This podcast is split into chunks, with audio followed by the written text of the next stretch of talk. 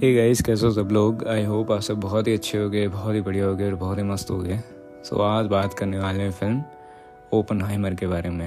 ये review spoiler free होने वाला है आप बिना किसी टेंशन के से सुन सकते हो। सो so, कहानी के बारे में मैं ज़्यादा नहीं बोलूँगा बिकॉज़ कहानी जो है वो आप फ़िल्म में देखे तो ज़्यादा अच्छा रहेगा। So no comments on the story and no बातें अबाउट स्टोरी सीधे बात करते हैं the technical aspect so the performances performances शुरू करते हैं. Performances were good and actually they were great क्योंकि जितने भी एक्टर्स हैं, उन्होंने अपने कैरेक्टर्स को बहुत नेचुरली निभाया है. मुझे कहीं पे भी बहुत ऐसा नहीं लग रहा था कि एक एक्टिंग वाली वाइब आ रही हो. और the main character Cillian Cillian Murphy sir जो हैं, उन्होंने भी अपने अपने रोल को बहुत अच्छे से निभाया है। एंड पर और इम्प्रेसिव परफॉर्मेंस मुझे, मेरे हिसाब से, ये मेरा ओपिनियन है, मुझे रॉबर्ट डॉनी जूनियर सर की परफॉर्मेंस और ज़्यादा अच्छी लगी the expressions the whole emotion वाला पार्ट जो है, वो किलन मर्फी सर का भी इम्प्रेसिव था। और एक्टिंग उन्होंने भी अच्छी करी है। But Robert Downey Junior sir की जो एक्टिंग है, वो मुझे बहुत ज़्यादा अच्छी लगी। मेरी पर्सनल एक बात है ये मतलब मेरी पर्सनल लाइकिंग ऐसा बोल सकते हैं। और आप जब फ़िल्म देखेंगे तो आप भी देखना उसको और एक डिसन बनाना कि कैसा क्या था। उसके बाद में the direction the most important aspect of this film is the direction so कैसा रहा क्रिस्टोफर नोलन सर का डायरेक्शन थोड़े से अपन डिटेल में जानते हैं इसके बारे में डिटेल में डिस्कस करते हैं। सो so, सबसे पहले आ, मुझे जो है वो वाइब आ रही थी with the editing and pacing pacing जो थी वो काफ़ी बढ़िया थी बिकॉज़ टाइम भी काफ़ी ज़्यादा था। सो उस टाइम के हिसाब से स्टोरी को डिवाइड उन्होंने बहुत अच्छे से करा था। एडिटिंग जो है वो काफ़ी अच्छी लग रही थी। ट्रांजिशंस भी काफ़ी अच्छे थे। टाइमलाइन को समझने में मुझे थोड़ी सी दिक्कत हुई थी बिकॉज़ द फ़र्स्ट हाफ़ मुझे थोड़ा सा कन्फ्यूजिंग लग रही थी टाइम टाइमलाइन बट जैसे जैसे इंटरवल की तरफ़ फ़िल्म बढ़ी तो वहाँ से जो है वो मैंने थोड़ा पिक करना शुरू करा। एंड थोड़ी मुझे जो है वो क्लियर हो गई स्टोरी की कैसी टाइमलाइन है। उसके बाद में सेकेंड हाफ़ में जो है वो पूरी की पूरी क्लियर हो गई थी कि कैसी टाइमलाइन जा रही है। सो फ़िल्म को आप थोड़ा सा टाइम देना और उसके बाद में फ़िल्म की जो एडिटिंग है, वो बहुत ज़्यादा सपोर्ट करती है फ़िल्म को और काफ़ी अच्छी और क्विक पेसिंग है एज एक ड्रामा फ़िल्म की तरह इसको देखा जाए तो इस हिसाब से जो है वो उन्होंने बढ़िया पेसिंग रखी है। उसके बाद में फ़िल्म के जो सीक्वेंसेस हैं, जैसे कि कोई ड्रामेटिक सीक्वेंस है तो उसका जो बिल्डअप है, वो उन्होंने बहुत अच्छे से क्रिएट करा है। The music was really very good और जो थीम्स इसके अंदर प्ले करी गई थी, वो भी काफ़ी बढ़िया थी, बहुत अच्छी थी। फुल सिनेमैटिक वाइब फुल एक सिम्फनी वाली जो फीलिंग आ रही थी, वो थी इसके अंदर ऑर्केस्ट्रल म्यूज़िक और बिल्डअप के लिए वो बहुत ज़्यादा ज़रूरी था। एंड काइंड ऑफ़ एक जो रश दिखाया जाता है, इसमें द कैरेक्टर्स मूविंग उस तरह, उस टाइम की सिचुएशन एंड उस समय की सिचुएशन को बिल्ड करने के लिए पहले दिखाए गए वो मूवी सीन्स जहाँ पे स्टोरी टेलिंग हो रही है। स्टोरी टेलिंग लाउड नहीं है स्टोरी टेलिंग बहुत ही ज़्यादा सटल है। फ़िल्म मोस्टली सटल रही है, क्योंकि अच्छा ड्रामा इसमें दिखाया गया है। और फ़िल्म फ़िल्म का जो एक वे ऑफ़ शोइंग है मतलब एक जो रिप्रेजेंटेशन है, वो मेरे को काफ़ी अच्छा लगा था। रिप्रेजेंटेशन जो है, वो उन्होंने काफ़ी, एक मैं बोल सकता हूँ कि दो तरीक़ों से किया था। स्टोरी टेलिंग से भी करा था और उन्होंने विजुअल स्टोरी टेलिंग भी करी थी। विजुअल स्टोरी टेलिंग मुझे ज़्यादा इम्प्रेसिव लगी और स्टोरी टेलिंग सटल थी बट वो अच्छी थी। उसके बाद में ड्रामा जो है, वो इसके अंदर है। और सेकेंड हाफ़ जो है वो एडिटिंग और स्क्रीन प्ले के हिसाब से इन द सेंस कि पेसिंग और एडिटिंग के हिसाब से सेकंड वाला फ़ेज़ है वो और ज़्यादा बेटर है इन माई ओपिनियन उसके बाद में द कॉस्ट्यूम्स और and the makeup all the ageing part उन्होंने बहुत अच्छे से मैनेज करा है। uh, सारे के जो सारे कैरेक्टर्स हैं उनका ड्रेसअप कैसे वो दिख रहे हैं उनके बाद में उनका मेकअप सारी ही चीज़ें उन्होंने बहुत बढ़िया तरीके से उसको मैनेज करा है और बहुत अच्छी तरीके से उसको बताया है। Cinematography was very good the way the film was shot उसको एक पर्टिकुलर एंगल पे यानी कि पास रख के उसको शूट करा गया है। और uh, जो भी पर्सपेक्टिव एक बनता है फ़िल्म का जैसे जूम इन बनता है या एक फार जो एक दूर वाला पर्सपेक्टिव बनता है, जहाँ पे आपको सेटअप ज़्यादा दिखाया जाता है। सेटअप जो है वो मोस्टली मेरे को अच्छा लगा। फ़िल्म जो है वो रियल लाइफ इंस्टेंस से इंसिडेंट्स पे बनी हुई है। तो जिस तरीके का सेटअप उन्होंने रखा था, वो काफ़ी बढ़िया लगा था। और राइटिंग पे भी मैं इसी बारे में बात, यहीं पे मतलब इसी सेगमेंट में बोलना चाहूँगा कि राइटिंग जो थी, वो भी काफ़ी अच्छी है। क्योंकि रियल लाइफ इंसिडेंट्स थे इसके अंदर सो उस हिसाब से उन्होंने उसकी फ़िल्म की राइटिंग रखी है पर फिर भी उसमें थोड़े बहुत तो मुझे ऐसा लगता है कि उसके हिसाब से थोड़े बहुत चेंजेस थे बट वो काफ़ी बढ़िया थे। उसके बाद में the characters the actors cast काफ़ी अच्छी है काफ़ी सरप्राइजिंग मतलब मैं थोड़ा बहुत सरप्राइज़ भी हो गया था कि अच्छा ये भी हैं इस फ़िल्म के अंदर और ये भी हैं। सो so, कास्ट जो है वो काफ़ी अच्छी है एंड सारे बहुत ही एकदम मंझे हुए कलाकार हैं तो उन्होंने बहुत बढ़िया तरीके से अपनी परफॉर्मेंस करी है। उसके बाद में हाँ the representation part representation was quite good बहुत अच्छा था। और रिप्रेजेंटेशन की जो डिटेलिंग है, एक एक डिटेल उसको और सबसे एक जो मेजर टास्क टास्क था, उस सिचुएशन को विजुअलाइज करके उसको स्क्रीन पे उतारना। एंड जो उन्होंने रियलिटी उस सीक्वेंस की रखी है, जो उन्होंने डिटेलिंग्स बताई है, एक एक डिटेल एक एक इंसान किस पोजीशन पे है, वो कैसे रिएक्ट कर रहे हैं वहाँ पे, उनने क्या बोल सकते हैं, उनको क्या डायरेक्शंस मिले करने के लिए and the dialogues the background music all the मैं बोल सकता हूँ कि जो भी ड्रामेटिक्स उसके अंदर क्रिएट करे गए थे, वो बहुत सही थे।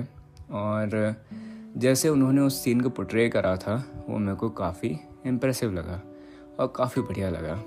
उसके बाद में आ, फ़िल्म जो है वो ट्रांजिशंस का गेम भी खेले खेला है एडिटिंग और पेसिंग के साथ में। स्क्रीन पे जो है को काफ़ी अच्छा लगा स्क्रीन पे बढ़िया था। टाइम लाइन वही मैं बोलूँगा थोड़ी कन्फ्यूजिंग लगी मेरे को शुरू में और बाद में काफ़ी अच्छी हो जाती है। मतलब मेरे को समझ में आने लग गई थी शुरू से ही अच्छी रहती है। एंड देर आर सीक्वेंसेस जहाँ पे ब्लैक एंड वाइट से लेके कलर में ट्रांजिशन हुए हैं तो वो भी काफ़ी बढ़िया थे। उसके बाद में फ़िल्म जो है वो डायरेक्शन इस मतलब क्या बोल सकते हैं सस्पेंस के मामले में या एक मैं बोल सकता हूँ कि एक सीन को क्रिएट करने के मामले में, यानी कि बिल्डअप के मामले में बहुत अच्छा लगा मुझे, काफ़ी इम्प्रेसिव लगा। And of course Christopher Nolan sir का जहाँ पे नाम आ जाता है। वहाँ पे यू एक्सपेक्ट कि परफेक्शन होगा। सो so, उन्होंने वही चीज़ डिलीवर करी है। परफेक्शन के साथ में जो है वो सारी चीज़ डिलीवर करी है। एंड इट लुक्स अमेजिंग तो फ़िल्म जो है वो सिनेमैटिकली मेरे को बहुत ज़्यादा सुंदर लगी थी। जो सीन्स उस तरीके के थे उनके बारे में बात कर रहा हूँ मैं। तो वो मेरे को सुंदर लगी थी and they were shot beautifully और क्रिएटिविटी कि आप उससे अपने दिमाग में कैसा विजुअलाइज कर रहे हैं और उसको स्क्रीन पे कैसे उतार रहे हैं वो भी एक बात है।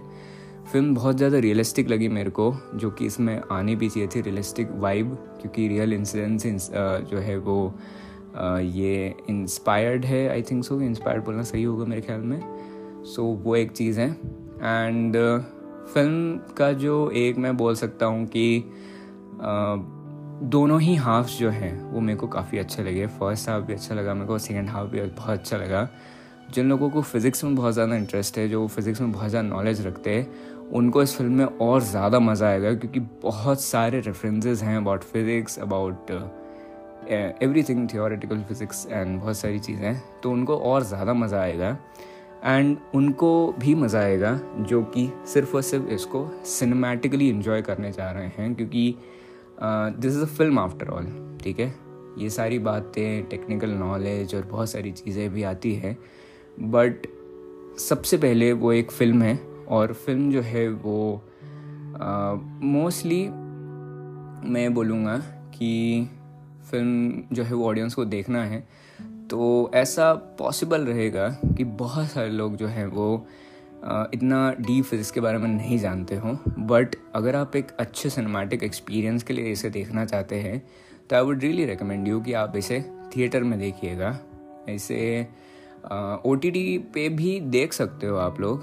बट मेरे हिसाब से जो कि सीन्स थे, जो कि उनका एक ग्राफ था उन सीक्वेंसेस का तो उस ग्राफ के लिए और उस एक्सटेंशन के लिए बेसिकली उसको आपको देखना चाहिए। एक दो ऐसे कैरेक्टर्स थे जिनकी जिनकी इंट्रोडक्शन हुई थी बट उनका जो मतलब मैं बोल सकता हूँ कि उनका एग्जीक्यूशन मुझे थोड़ा प्रॉपर नहीं लगा। उसको, उसके ऊपर वो मुझे एक थोड़ी सी दिक्कत लगी थी इस फ़िल्म में। और बहुत सारे मटेरियल था इस फ़िल्म के अंदर। सो मैंने रियल कहानी के बारे में नहीं पढ़ा है। तो मुझे ये नहीं पता है कि आ, अलग स्टोरी क्या है फ़िल्म के अंदर क्या बताया गया है ये मुझे नहीं पता है। तो हो सकता है कि स्टोरी लाइन जिन्होंने जिनको रियल कहानी पता हो और जब वो इस फ़िल्म को देखें तो हो सकता है कि उनके दिमाग में भी कोई नेगेटिव पॉजिटिव पॉइंट्स इस फ़िल्म के बारे में बने। तो उसके लिए आई एम रियली सॉरी मैं आपको कुछ नहीं बता सकता क्योंकि मुझे जो है वो रियल कहानी नहीं पता है। मैंने सिर्फ़ फ़िल्म देखी है और फ़िल्म ही विटनेस करी है। उसके बाद में the sequences are going to be amazing dramatics भी हैं बट बहुत ज़्यादा ड्रामा भी हैं डिस्कशंस भी हैं. कैरेक्टर्स जो हैं वो काफ़ी अच्छे हैं इम्पैक्टफुल कैरेक्टर्स हैं रोल्स बढ़िया हैं. एंड uh, उसके बाद में हाँ अगर आपको ड्रामा देखना है अगर आपको एक सिनेमैटिक अच्छा एक्सपीरियंस करना है तो आप जो है वो इस फ़िल्म को थिएटर में देखो ये मेरी रिकमेंडेशन है. एंड आप जो है वो इन्जॉय करोगे इसे. बहुत ज़्यादा महँगे टिकट्स हैं तो मैं आपको ये रिकमेंड करूँगा कि थोड़ा इंतज़ार करके देखना क्योंकि बहुत ज़्यादा महँगी टिकट्स के लिए वर्थ नहीं रहेगी इन माय ओपिनियन थोड़ा इंतज़ार करके देखना और शायद वक्त के साथ साथ जो है वो टिकट थोड़ी बहुत आपको uh, कम में मिल जाए। एंड uh, उसके बाद मैं एक और चीज़ थी कि बैकग्राउंड म्यूज़िक के बारे में बात कर चुका हूँ। Background music was just amazing and जैसे उन्होंने एक्चुअली में बैकग्राउंड म्यूज़िक को की जो ट्रांजेक्शन्स ली थी वो भी, कहाँ पे साइलेंस होगा, जैसे धीरे होगा, कहाँ पे ड्रामेटिक टर्न्स आएँगे, और कहाँ पे बिल्डअप वाला म्यूज़िक है बिल्डअप के साथ साथ में कहाँ पे साइलेंस को यूज़ करना है एंड कहाँ पे जो है वो बातें होगी डायलॉग्स होगी, साथ साथ में जो साउंड डिज़ाइन है वो भी काफ़ी अच्छा था, बहुत बढ़िया था। उसके बाद में एक और चीज़ थी कि एक जो रियलिज़म और बहुत सारी चीज़ें ही is a perfectionist the direction the director is perfectionist and वो एक एक चीज़ को बहुत बारीकी से स्टडी करते हैं एंड उसी के बाद जो है वो अपने फ़िल्मों में उसको उतारते हैं। तो उस हिसाब से भी बहुत अच्छा था। तो I would really recommend you कि आप ओपन हाइमर को अपनी विश में रखें। थिएटर में देखने के लिए, अगर आपको ड्रामा पसंद है तो। एंड एक एक्सपीरियंस के लिए फ़िज़िक्स वाली और सिनेमैटिक वाली बात तो मैं कर ही चुका हूँ। उसके बाद में सेटअप भी काफ़ी बढ़िया था। सेटअप पे ज़्यादा ध्यान इसलिए नहीं जाता है क्योंकि कैमरा जो है वो क्लोजअप में रहा।